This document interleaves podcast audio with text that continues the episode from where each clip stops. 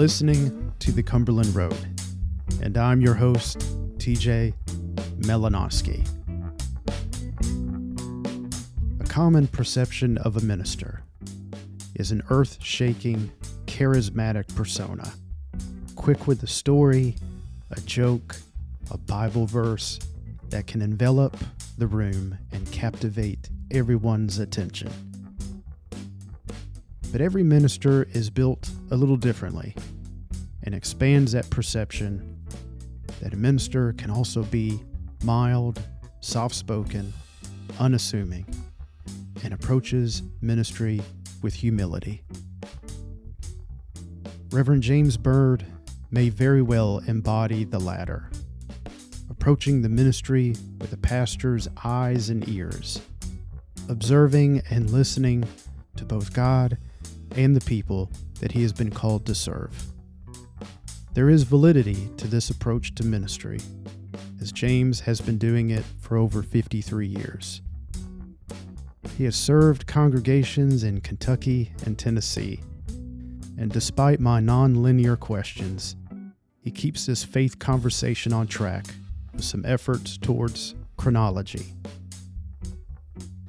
For transparency, I asked James to be a guest on the podcast because he has been influential in my own faith.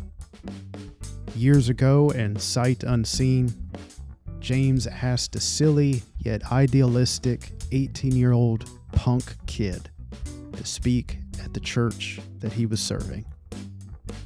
Timing was perfect as the opportunities to preach and practice ministry were few. For this, I am grateful.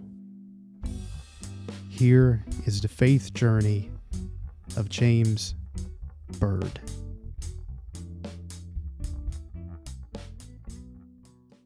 James, you got a taste of ministry while you were in the military. And you and I, we have not talked about this yet, but I was very intrigued to hear of your service in the armed forces and your first encounter as a chaplain? Well, I was a chaplain's assistant, and uh, I finished my basic training. I had my orders that I was going to Fort Leslie J. McNair in Washington, D.C. And um, as I was starting over to the mess hall, I, for some reason, as I got the last KP, started over to mess hall and ran into my commanding officer. And he stopped me, got talking. He says, Do you know where you're going? I said, Yes, sir. I'm going to Washington, D.C. to Fort McNair. Oh, that's great, he said. What's your MOS? I said, I don't know, sir. All I had was a number. So he talked a minute or two and left. Uh, I got to Washington, D.C., processing in, and uh, when I got to my uh, my unit in the uh, uh office there, uh, this corporal asked me what my MOS was. I said, I don't know. So he calls the personnel section uh, department and asked them. They didn't know. So he said, Well, find out. You got an 8R there. So he said, Okay. Said, He's a petroleum storage specialist. He said, We don't have that here on this post. The personnel officer said, No, we do not. so he gets off the phone. He said, Well, Byrd, we don't have that position here. Um, go around the day room, stay there for a while. But I guess we are going to make the duty soldier out of it. Uh-oh. Well, boy, that was something that really did interest me because here I was in Washington, D.C., a duty soldier was going to be somebody that was stationed at the White House or, you know, some, some big deal. you had you had big dreams for this role. right. so I was getting everything squared away when the other guys got off of duty. And uh, this one guy came across the barracks and introduced himself, and he says, um, you're new, aren't you? I said, Yes, I am. He said, What's your MOS? And I told him, he said, We don't have that here, do we? I said, No. He said, What are they going to do with you? I said, They're going to make a duty soldier out of me. Oh, no, no, no, no, no, no. I thought, Okay, what's going on? He said, You don't want that because that's someone that's going to catch every dirty detail coming and going. He says, I'm a chaplain's assistant and I've got 90 days until I'm getting out. There's no replacement for you. How would you like to be a chaplain's assistant? So, you know, first time to be away from home for any distance and any time, I, don't, I didn't know what it's all about. So I, uh, I said, okay. So um, the next day I was processing in, you know, I had to go all over the post. Uh, when I got to the chaplain's office, the chaplain called me in and sat there and talked with me for about an hour. And um, his question was, How would you like to come to work for me? I thought, okay, that'll be great. So I got back to the to the barracks and the corporal down in the office came up and said, Burns, you report to the chaplain's office 0800 hours in the morning. Okay. So there's where I began. I was working as chaplain's assistant in Washington, D.C., was enjoying everything I was doing. And uh, we had to go to the headquarters to get our mail. So I went down one day to get the mail. I'd been there uh, almost 90 days, which is enough time to get my MOS changed. So I went down and uh, had to go through personnel office and uh, to get the mail. And I walked by, I heard, "Hey, Byrd, come here." I took a step back. This uh, warrant officer sitting there goes, "Come here, I want to talk to you." I said, "Yes, sir." He said, "How would you like to go to Germany?" I said, Well, I think it'd be all right. He said, Didn't make any difference. You got your orders to go here. so when I got back to the chaplain's office, um, I was sitting there looking at my orders. Chaplain walked out and he says, uh, Jim, have you got uh, a letter from home? I said, No, sir. Well, what is it? I said, I've got orders. I'm going to Germany. He said, Oh, no, you're not. They're not going to do me that way. When I get an assistant here and get him turned away, way I like they're not about to take me away. he went into his office, came back out five minutes, said, Jim, I can't do you that way. You're going to go. I said, Yes, sir. So um, I went to um, New York and um, I think I was there for about three or four days. Second day I was there, they fell us out into formation and took us up to this building. And over here to my, my left were chairs, and to my right was a caged off area. And this sergeant came up there and he said, Now, when you hear your name called, you go to the window where the person called your name said, okay. So a little bit, my name was called. I walked up to the window. First thing that the was, uh, I believe it was a sergeant. First thing he asked, everything on your orders is correct, isn't it?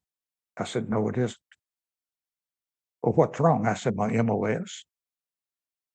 You're not a petroleum storage specialist? I said, no, sir, I'm not. What are you? I'm a chaplain's assistant. It's not on here. I said, but I was in process of getting my MOS changed when these orders came in. I'll go over and have a seat. I don't know what we're going to do. Within 24 hours, new orders were cut on me, and I was going to Germany, not as a petroleum storage specialist, but as a chaplain's assistant. You were Germany bound regardless. Uh, absolutely, absolutely. I uh, I got there and uh, it was a it was great experience. First time I had ever been out of the United States. Um, new language, new people, but it was interesting. I enjoyed it, and um, I served as a chaplain's assistant. And all that the chapel assistant did, or I mean, all I was to do was to take care of the chaplain fund books and then get set up for the uh, chapel service on Sunday morning. Which that wasn't, that wasn't a very big deal. So it worked out. uh, I I went to into that office uh, a little bit skeptical about things because I wasn't sure, you know, just what everything was all about. I hadn't been in the army all that long. I made the best of it. Hmm. And um, I'd gotten well acquainted with the guys that worked in the personnel office because we were all in the same barracks. Uh, went to mess hall one one day at noontime and uh, sitting there with the guys from the personnel office. And of them looked over and says, Bert, how'd you like to get an early out? I said, What do you mean? Well, how would you like an early out? I said, I guess you'd be okay. He said, That's all right, you got it. I was due to get out of the army until the sixth day of November. The ninth day of, of October, I was processing out and coming back to the United States. I couldn't understand what it was all about. Why did I get out? Because this was at the time that the Vietnam War was building up. Uh, it was really becoming hot. Uh, the guys I was stationed with were being called up and given reenlistment talks. Some were called up and said, Your time has been extended. And here I get an early out. Hmm. Now, did you enlist or were you drafted? I was I was drafted. Okay, so right out of high school. no, no, I had uh, I graduated from high school in '56, and I didn't get uh, drafted until '61. Okay, what were your plans um, after graduation? I thought I was going to go into bookkeeping. I knew something about Bethel College. So my plans were to go to Bethel College and get a degree in business administration. And someone in my family said, You're not going to do that. If you want to get uh, a business degree, go here to Knoxville and um, enroll in the business school. That wasn't for me. I didn't do it. I couldn't do it. It wasn't what it was all about. Um, Was it so d- Eh, eh, um, mm-hmm. to, to interrupt you for a moment? So, mm-hmm. if going, did you enroll and try it and discover that bookkeeping wasn't for you, or was the was it you wanted you had your eyes on Bethel College? I, I had my eyes on Bethel College, and Okay. then sometime after I told I was going wasn't going to Bethel College, I I realized bookkeeping, business administration was not my forte. Okay, all right. So you're kind of in I, limbo. I did in limbo. yeah, you're in limbo, and then you get the draft letter. How did you get into the um uh after you finished basic? How did you get appointed into the petroleum role? that that was a funny situation too. I worked for a man uh, that was a member of my home church. He ran a little grocery store and a gas station, and I worked for him. And uh, when I was inducted into the army, we had to fill out papers, and one of the questions on there was, "What do you desire to do in the in the army?" And I looked down across there and I said, clerical work. That's, that's what I signed up for. When they started talking with me to do the interview, this guy looked at me and he says, Why do you want to do clerical work? I said, Because that's an interest of mine. Well, why were you working at a great gas station then? I said, Because that was the only thing I could get. Mhm. He said, Well, you're not going to be a clerk. That's how I got in to be a petroleum storage specialist. Okay. I'm, I'm thankful now that I didn't get to be a petroleum storage specialist because I think I could have, I could have hacked it. you grew up in the Maryville, Tennessee area. Yes. And uh, what church did you and your family attend? First Cumberland Presbyterian Church. Is that the same? Is that the same building that's uh, present now, or was it a different building at the time? Yes, it was in that, in the same building that is there today. that I received my call into the ministry. But I felt God working with me some years before. I wasn't sure what it's all about. All right. Well, let's talk a little bit about that time. I know we we started with you as a, a young adult, so let's go back to your childhood. You grew up in the Maryville First Church, Cumberland Presbyterian Church, and uh, that's currently that's on. Well, it's in town. And was that considered in town uh, during that time? Uh, it wasn't as much in town as it is now. hmm uh, when I was a child, uh, people all around the church had chickens. We had chickens. We had hogs. So, uh, you know, it was kind of on the outskirts of what we would call town. Yeah. Now town has moved out. Oh yeah, moved out and beyond the church. yeah, yes. So it was in that church that you was introduced to the Christian faith. Well, let me go back. There was a time when I was a youngster. I think I had the knowledge of the Christian faith. I hadn't made my profession of faith, Mhm. but I can recall it to this day. We lived on the main highway between Maryville and Knoxville. And uh, our, our yard was fenced in. So that meant I couldn't get outside the fence to do anything unless I was going with some of my family. But I, I can still remember I would get out there and I'd find two little sticks and I'd put them together in a cross form. And when a car would come by, I would run one direction with it and I'd say, Jesus saves. And then do the same thing, go back. I kept doing that until my mother called me in. But I, I, I had some knowledge of the Christian faith, but I didn't have some knowledge of the Christian faith that came to me a little later. Mhm. And uh, when I uh, when we built our new building, I think there's where God really started working with me. And uh, it was by that which I began to understand, made my profession of faith, and started to grow as a Christian. How old were you when you made your profession of faith? Do you remember? I was 10 years of age, I believe. Wow. A young man. Yes.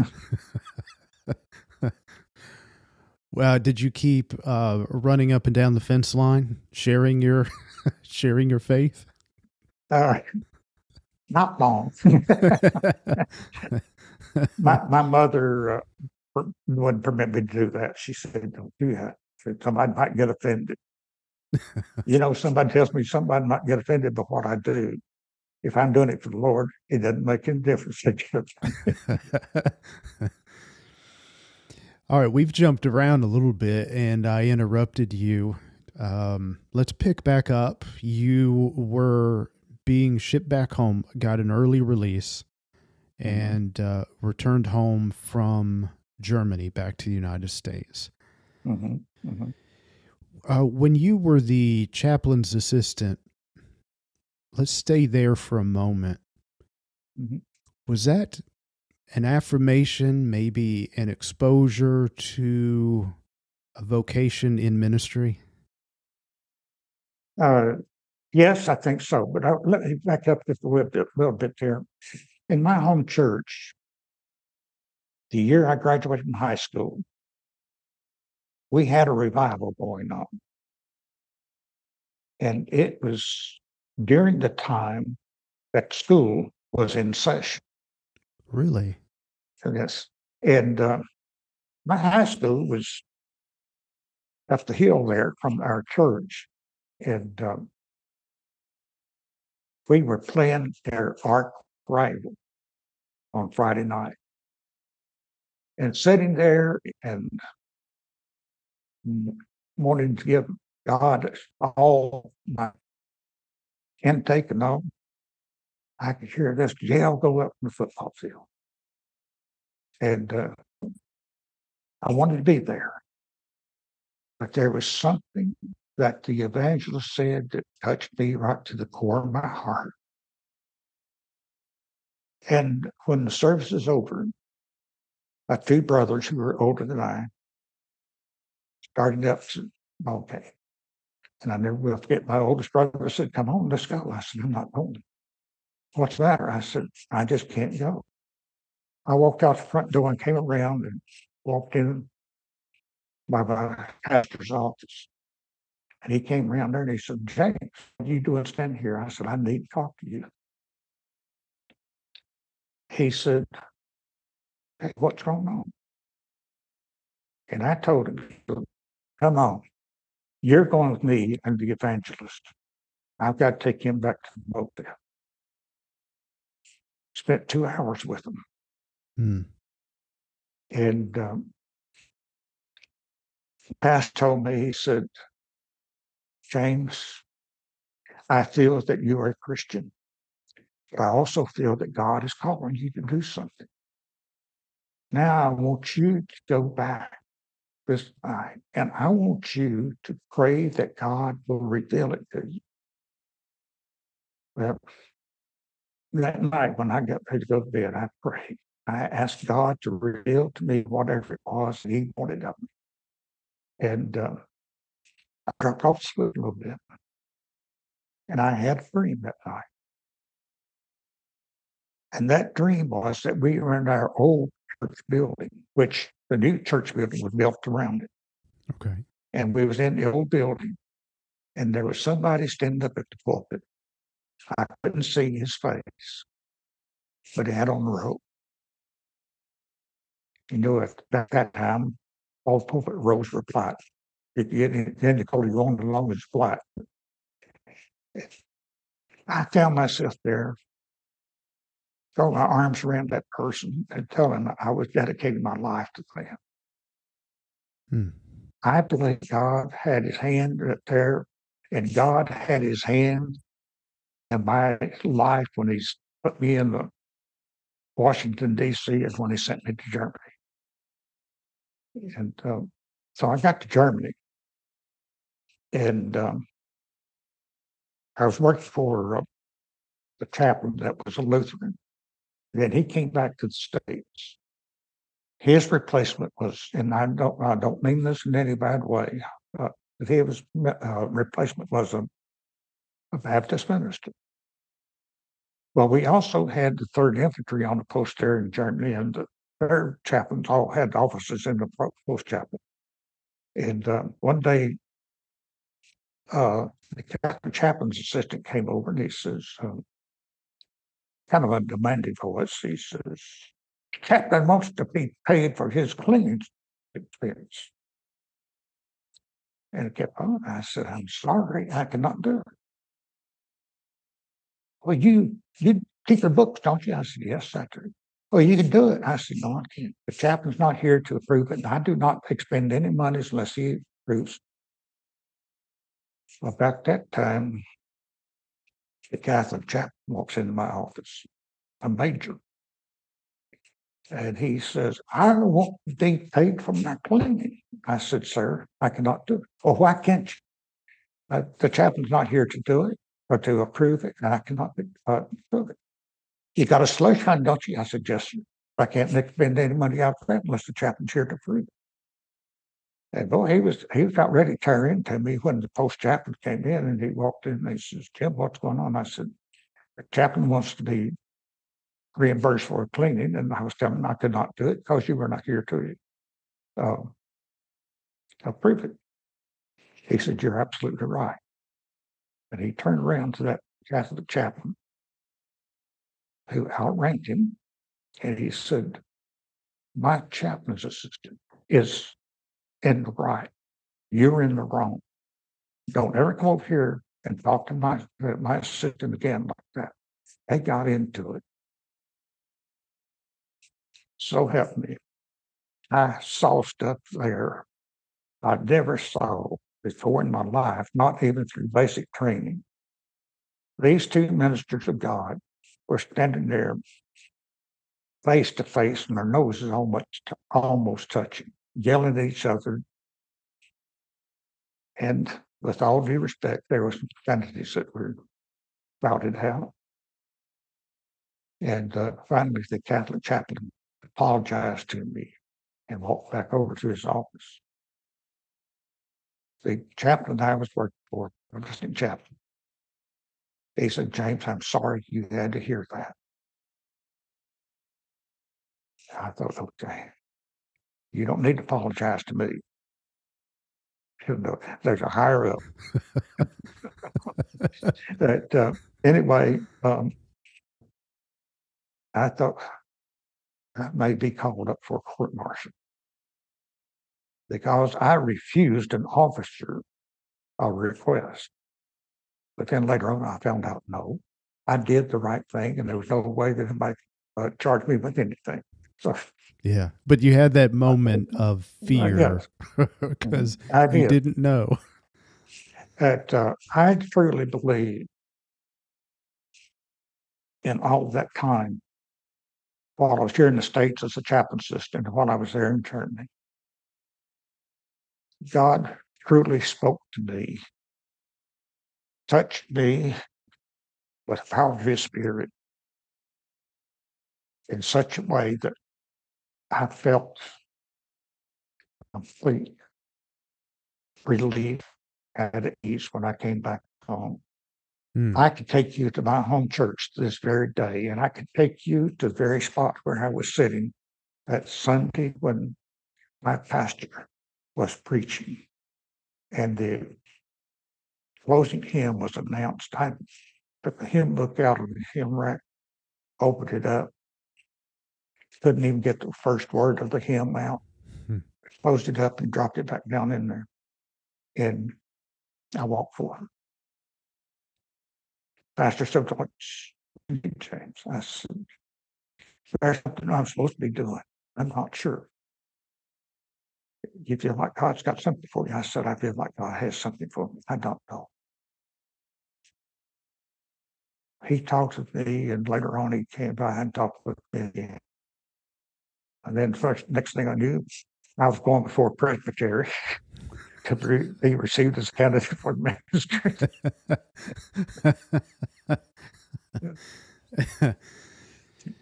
so you became a candidate for ministry. Well,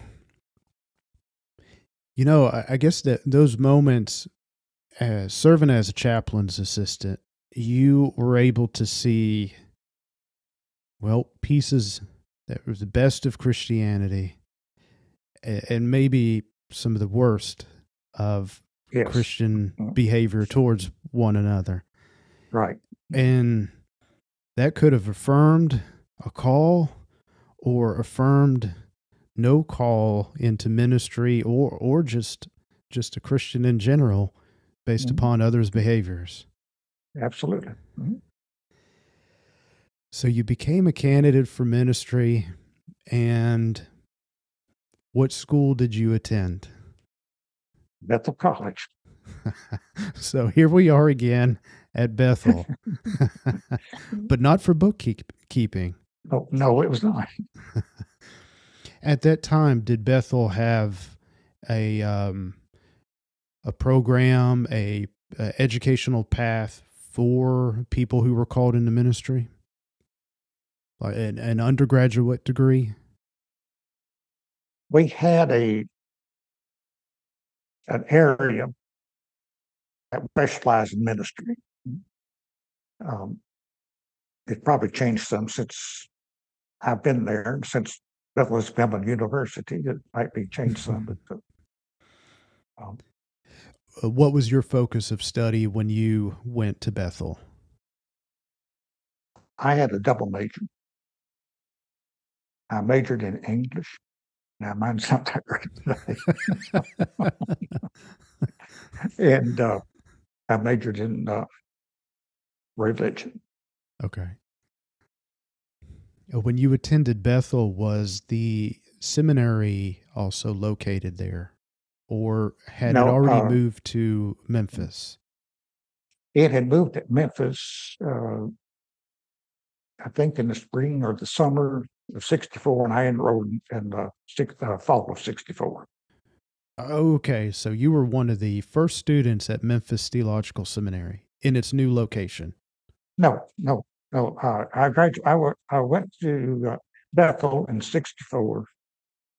I um, it was in my uh, sophomore year that I had uh, a stomach ulcer hemorrhage with me. I had to drop out, so I went back and I finished my college degree uh, in uh, 60, 69 because of the time frame that I was I'm dropping out. Oh, okay, okay. Well, um, now you met your wife while you were a student at Bethel, correct? Yes, yes, I did. Now, did you and Linda know each other beforehand? Because geographically speaking, you really weren't that far apart in East Tennessee. Now we were about 45 miles apart and did not know each other until we both wound up at Bethel. Oh, interesting, interesting. So, how did you how did you meet at Bethel and begin dating? Cumberland Church there had a class for college students. And um, one Sunday, I got there just a wee bit late and walked into the Sunday school class. There was one chair vacant, and it was right beside Linda. Now, we had been talking, you know, and, and uh, had been around campus together. Mhm. And uh, then when we started over to to the sanctuary for uh, worship, somebody stopped me was talking with me about uh, the college uh, program we had it all night. And uh, so when I got there, there was only one because the college students all sit in the same section, and uh, there was only one place open, and it was beside Linda. So, um, and I still get tickled at this. Uh, we walked out and uh, standing out there in front of the church talking, and uh, uh, I asked her, I said, "Do you need a ride back college?" She said, "No, I'm with my roommate." And then she looked at me and she says, "And how are we going to get home for Thanksgiving?" I said, "I don't know. I hadn't thought about it." I said, "I do have a car." She said, "Would you mind I ride in with you?" so, not did little did I realize. I'm sure you have heard of Bobby Rutledge. Mm-hmm. Oh yeah. He was one that instigated Linda and myself getting together. Oh, okay. Uh, so, but, uh, well, he, he wasn't only one. There was certain some others that had a hand in it. they they were seeing something that I probably didn't see, so they got us together. um, after that was while I was in seminary, I we married. All right. How long have you been married? You and Linda. It will be 50, 53 years this August. Wow. 53 years. Congratulations. well, thank you. well, let's jump ahead a little bit. We, I know we just kind of breezed over Bethel and and Memphis Theological Seminary, but let's talk about the uh, your service as a minister and the pastorate. Uh, what are some of the different congregations that you have served over the course of your ministry? Well, when I was in seminary, I supplied a church in um, Mississippi, Hernando, Mississippi. Uh, it was a union church, Methodist and Presbyterian, USA. I supplied that for a year or so. Uh, I had my first pastor was a three church parish in the Cookeville area. Then I went from there to Kentucky, to Bethel number one. And then I went from there to, uh, no, let me back up. When I was in the Cookeville area, I got a call to Mount Pleasant Church in Tennessee. So I went there, spent uh, some time there, and um, got called to Kentucky. I was in Kentucky for six and a half years. Got a call to Kingston, Tennessee. Stayed with them for six years. Got a call back to Bethel Number One in, in Kentucky. I stayed with them the last time for a little over twenty years. Wow. and you've spent a good part of your life in Kentucky now, and certainly your ministry. Yes. Mhm. Most, most, uh, most of my ministry has been right here in Kentucky. Yeah. Let's talk about some of the individuals that have impacted your life and impacted your faith journey, uh, deepened it, and and by proxy have have also impacted your your ministry in the Cumberland Presbyterian Church. I think the first person that probably had the most influence in that line was um, the late Talmadge Bright. He was pastor of my home church. He kind of took me under his wing. He kind of nudged me along. He encouraged me. Um, I never will forget. Um, I hadn't yet committed to ministry, but uh, there was a special Sunday, and he asked me to do a portion of the sermon. Hmm. And um, I, I didn't know anything about it. I did the best I could do. And I did not find this out until sometime after I went into the ministry. Talmadge Bright told my mother, because it's his word, your son is going to be a minister.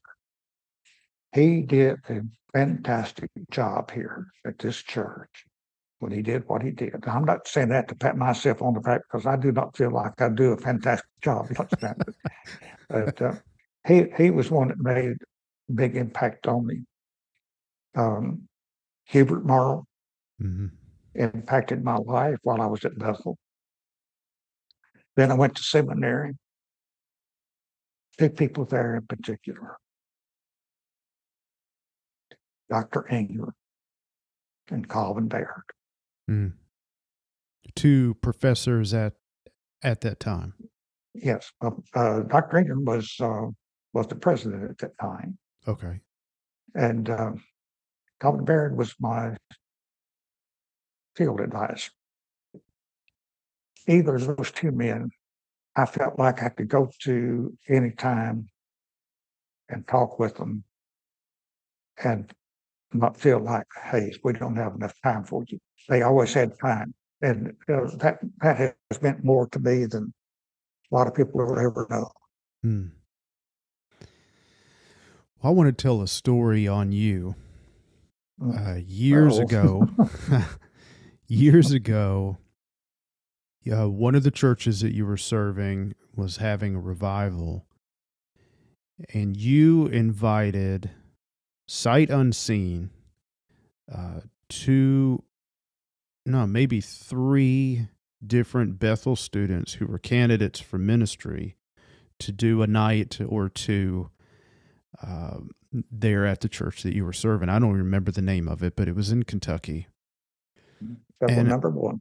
Bethel number one. Mhm. And what in the world were you thinking when you uh, had Bethel students under the care of various presbyteries to come up and and have that opportunity? And I'm asking, as one of the, I was one of the two or the three that you invited that year, and you had never met me, and that has impacted my own uh, calling in the ministry because unknown to you at that time um and, and maybe this is for a lot of of those who are called into ministry at a fairly young age. There's that level of frustration of you know just uh, kind of cut me loose and and and allow me to exhort or preach uh, Mhm. and give me those opportunities. And there were periods in my life where those were few and far between and that happened to be one of them. You're always encouraged. Oh, you know you're only Mhm. 17 you're only 18 just Mhm. wait those opportunities will come. Um, and you were one of those who uh, who opened doors not only for me but for some other students at that time. But I, again i have to know what were you thinking of having these uh, young people called in the ministry and you'd never met them before come up and hold a revival. I, who knows what we were going to say? I don't remember what i had preached. I'm sure it wasn't very good. I can't say it was good or bad. I, I don't I don't recall what you preached either. well, there we go. But See, uh, there was the impact right there. Uh, Kimmy was, I think, had gone into the ministry. Yeah, yeah, and Yeah, let's pause here and clarify. So, um, uh, Jimmy Byrd, uh, who previous guest on Cumberland Road, is your son, and he was a Bethel student at that time, and he was serving in the youth ministry. Right. Yeah, okay, I think he had come home uh, for two or three days, and he and I were talking. And he says, um, "Dad, have you all had a revival yet this year?" And I said, "No." He said, well, "When do you think you're going to have one?" And I told him. He said, uh, "Would you be willing to have some of the ministerial students come up and hold it?" I said, "That's okay with me." I talked to the session. They said, "That's fine, great." Um, but why did I open it up? yeah, Um, let me take, go back to my early ministry. When I was like you at Bethel College, I had churches that opened their pulpit for me to come in and speak. Uh, it was encouragement. It was assurance. It was a way of saying, you can do it. Hmm. Uh, and I thought, if people looked at me and did that, I can certainly do it for somebody else. And that's why, I mean, I would still give young ministers an opportunity to preach if I'm pastoring the church. And uh, that that revival made a difference in that church. Well, it certainly made a difference to me. It was um it was an affirmation to the call at a younger age. It was an opportunity that was afforded to me and, and to others and to other Bethel students called into ministry. And it was timely, at least for me, and I think for the others at that um, that came to Bethel. Mhm. And so I appreciate that. I really, really do. It's meaningful to me. And it was very impactful at that time. And I think you and I we've talked about that a little bit before, but really not in this depth. And I just, Hmm. um, I just, the older I get, I'm just wondering what in the world were you thinking, sight unseen. we also live in a different time too, as Mhm. well. But um, I do appreciate that. I really do. It helped set uh, me on on. It kept me on the same path, but that affirmation was important at, at that time in my life. I like asking guests, and um, again, this is kind of a faith journey conversation. I think it's important for us to talk about where God has reached us in the past, but also where we are experiencing God in the present moment, in the today, in the now. Um, for those who are seeking meaning and substance and a relationship with God in their lives right now, they they want to hear from us who are disciples of Christ where we see God working in the world and where we're feeling God in in the world. So Mhm. this is a long question, but let me shorten it up for you, James. Is uh, where are you seeing God's presence in your life today? in most everything I do. Let me go back to when I was Bristol. I served some churches at that time. And um, I told you about the ulcer that started hemorrhaging with me. Mhm. I wound up in a hospital in Jackson, Tennessee, had three units of blood. Mhm. And my doctor came in after I'd been there three days or so and started to walk out. He turned, uh, got to the door and turned around, looked at me, and he said, I want to tell you something. I wouldn't have given a nickel for your life the night you came in here. Mm. He walked out. I was laying there in the bed. I said, Lord, you've called me. If you've got me, you got something that you want me to do, I want to trust you enough to give me the ability to walk out of here. And I'll do it. Three days later, I walked out of the hospital. That was God working. That was God working. Uh, I um, I've seen it at other times uh, where God was uh, how to want to word it. He where He used me to reach a person. Um, I was doing a revival, and uh, always gave an invitation. And one night, this man responded, accepted Jesus Christ as his Lord and Savior. But I noticed the people were quite different, you know. I know what was going on. And after it was over, one of the members came up to me and said, I want to tell you something. We have been praying for that man for years, and he's never made that step. You got to him.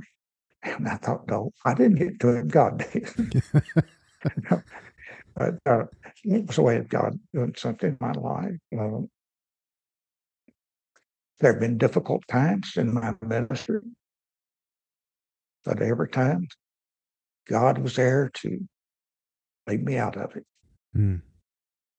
Um, he's still doing it today. In what ways do you see God working in your life now?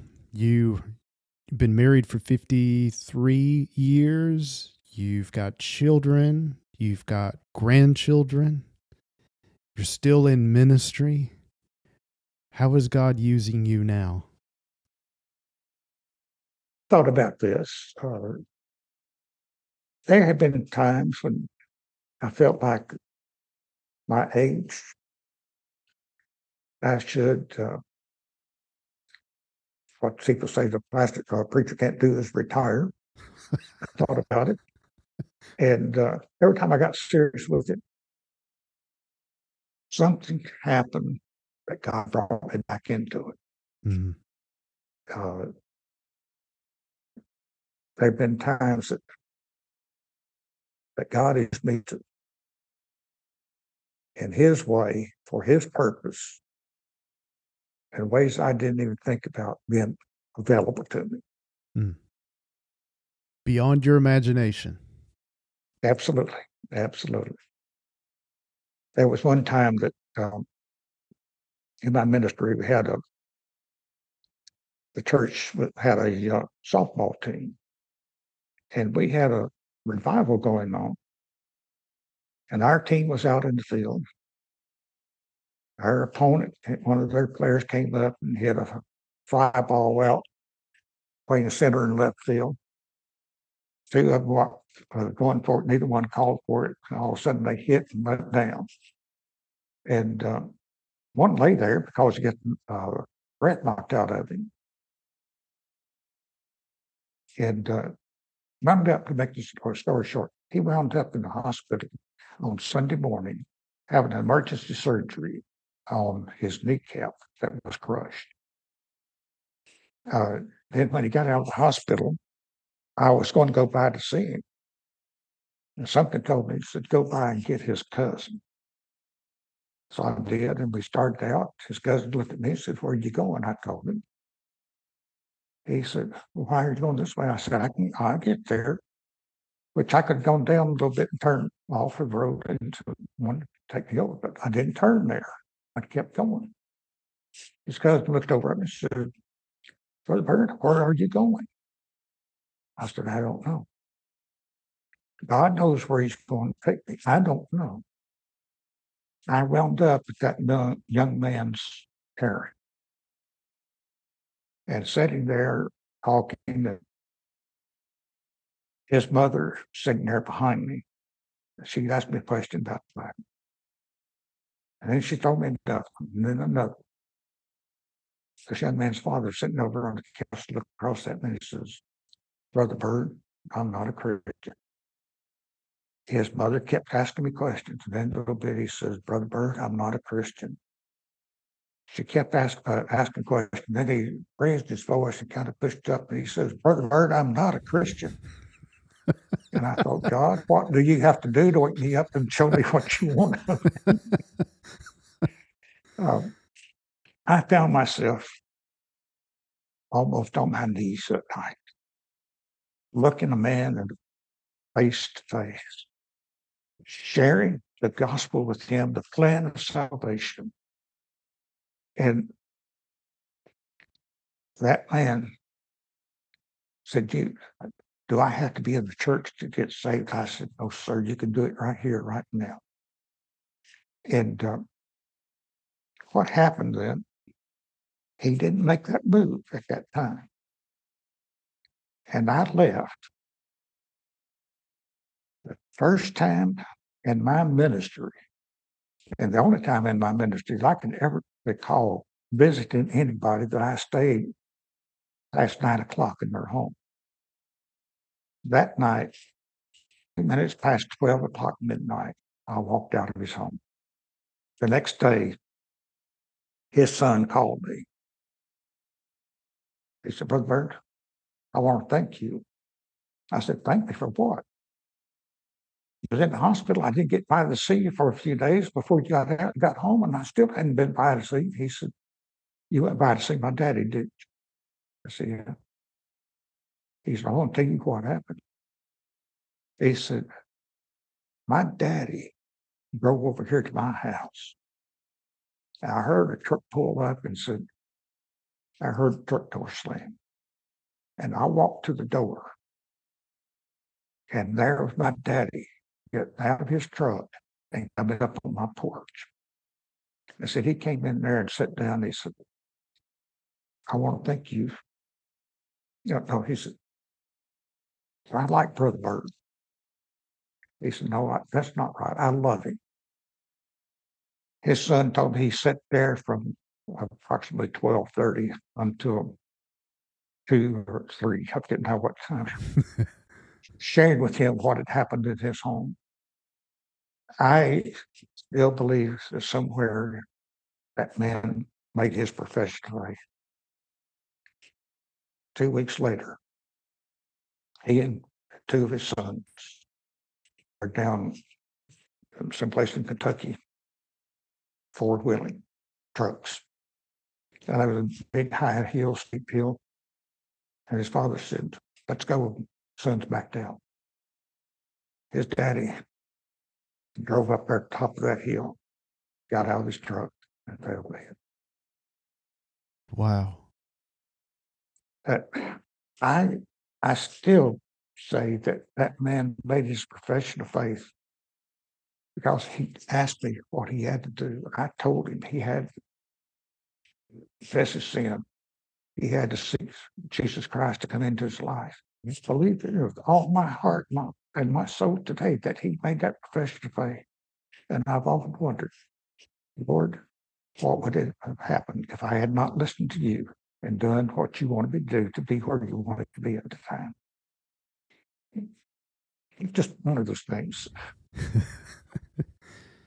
what advice do you have, not just for ministers, but Christians in general, to be open to the workings of the Holy Spirit, to be able to to listen and uh, seek out those opportunities to be able to share the good news in the way that you did in that person's home. Because you could have just drove on by. Well first of all i would say listen. Well how am i going to listen you listen by tuning out everything around you mm.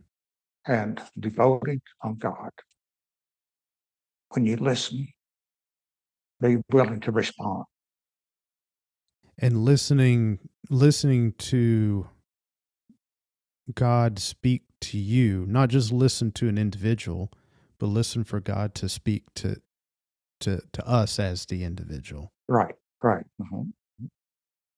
uh, and I, can i can say that from experience because hard, i told you i had hard experience i uh, i felt god working in my life but I did not know what's going on. I did not know what it was, and I, I probably wasn't listening very closely until he put me into that place where there was no turning away.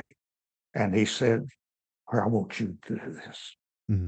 Uh, uh, you know, listen, be willing to let God speak and be willing to go where he leads. If you um, if you want to go this uh, to the right, he wants you to go to left. You better go to left. what advice would you have if you could gather up a bunch of people who were thinking about answering the call to the ministry, the word and sacraments, and for those who have already accepted the call and they're just beginning their process, towards ordination, we gather all of them up in one setting, what advice would you share with them from your wisdom and your hard experience of ministry? I probably would ask them the same question that the late Dr. E.K. Reagan asked me when I came for Presbytery to be received as a candidate. All right. What was that? He looked at me and he said, James, is there anything that you can do other than go into the ministry? Ooh. That that hit hard. That hit hard. Wow, that's a uh, good question. There, there were some things I could do, but mm. I couldn't do them completely. I couldn't do them in any way because God had his hand in my life direct me to what I'm doing today. Mm-hmm. Uh, has it been easy? Not always. no. But, uh, but there's not anything that's going to be easy in life. Right. Uh, so, you know, I, I think I would probably want to say to any of them, weigh the pros and cons. And if you can't get the pros to outweigh the cons, you probably do not want to go into the ministry. Mm. Now, that might be judgment. I don't mean it that way. But if there's something in ministry that will prevent somebody from doing their best, they don't need to be there. And I, had, I had a, a problem when I was younger. I was very timid. It scared the daylights out of me to get up in front of a, a class of uh, 15 students to give a book report. It scared me to death to get up in front of a group of people, no matter how small, to do anything.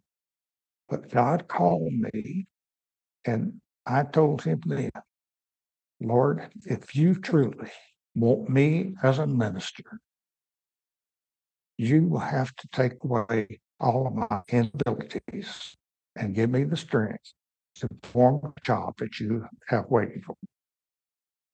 And I, I would, would I turn back? No, I would not. I'd say that's a prayer that we probably need to say quite often, quite regularly. You've been a part of the Cumberland Presbyterian Church all your life. What's your favorite part of this church family? What makes you the most proud, the most unashamed of our denomination? Uh, some time back, there was a close knit unity. I was not this person. People in the denomination knew me.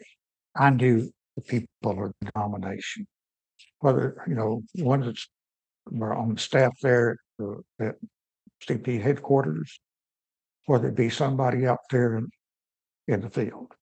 I knew uh, that we were we were family close knit, and uh, we always had concern for one another.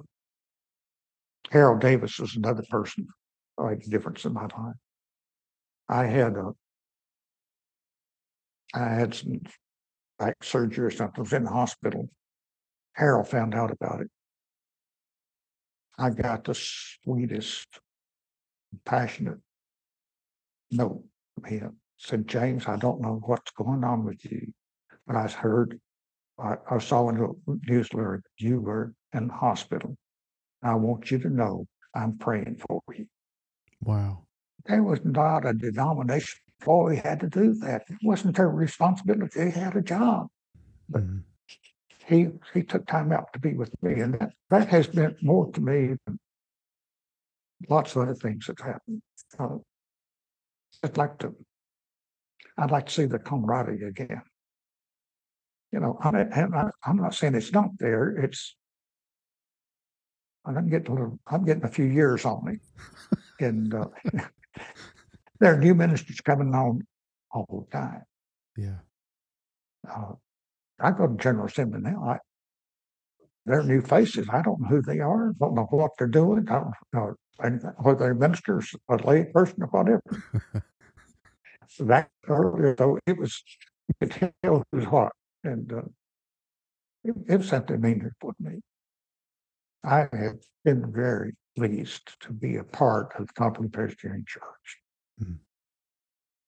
James, I appreciate the influence in a good way that you have been in my ministry, directly and indirectly.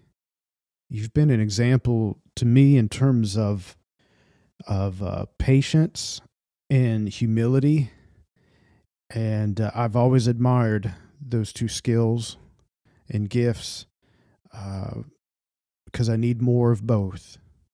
So I enjoy seeing those and inspired when I see them in others.